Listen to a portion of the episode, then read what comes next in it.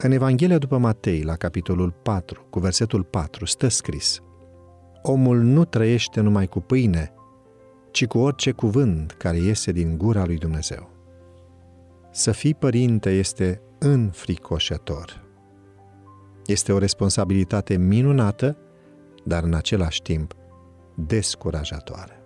Copiii nu vin însoțiți de un manual de utilizare, așa cum are un smartphone sau o mașină de un model recent, ori de actualizări pe care să le poți accesa pe computer.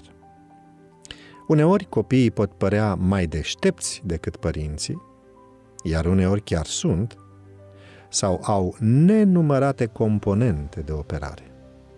Nici un copil dintr-o familie nu este identic cu altul, chiar dacă sunt gemeni identici sau sunt de același sex. Copiii au nevoie de un exemplu.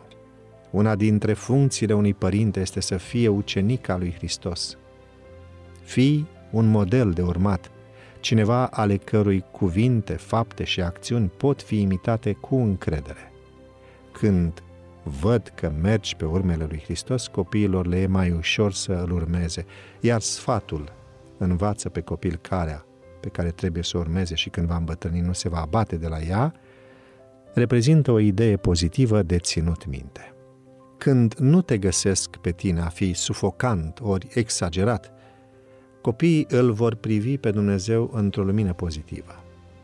Când au parte de acest gen de exemplu, copiii noștri vor crește în înțelepciune și în statură și tot mai plăcuți înaintea lui Dumnezeu și înaintea oamenilor, exact așa cum a crescut Isus. Fă în așa fel ca viața ta, bunătatea ta, răbdarea ta, felul în care te porți cu partenerul tău, cu prietenii lor și cu alții, să fie un exemplu pentru copiii tăi despre felul cum se comportă Dumnezeu cu noi ca indivizi. Acțiunile tale vor avea un efect pozitiv asupra lor, efect care va persista pe tot parcursul vieții lor și îi va încuraja să aleagă, să procedeze corect atunci când vor deveni adulți. Dacă dorim ca micuții noștri să manifeste spiritul blând al lui Isus și simpatia manifestată de îngeri pentru noi, va trebui să le încurajăm impulsurile de dragoste generoasă ale copilăriei. Disciplinarea trebuie să înceapă când copiii sunt mici.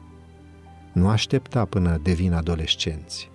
Altfel, vei pierde jocul. Implică-te în viața lor încă de la început. Prețuiți momentele în care sunteți împreună. Roagă-te pentru ei în fiecare zi și vei culege roade bogate mai târziu.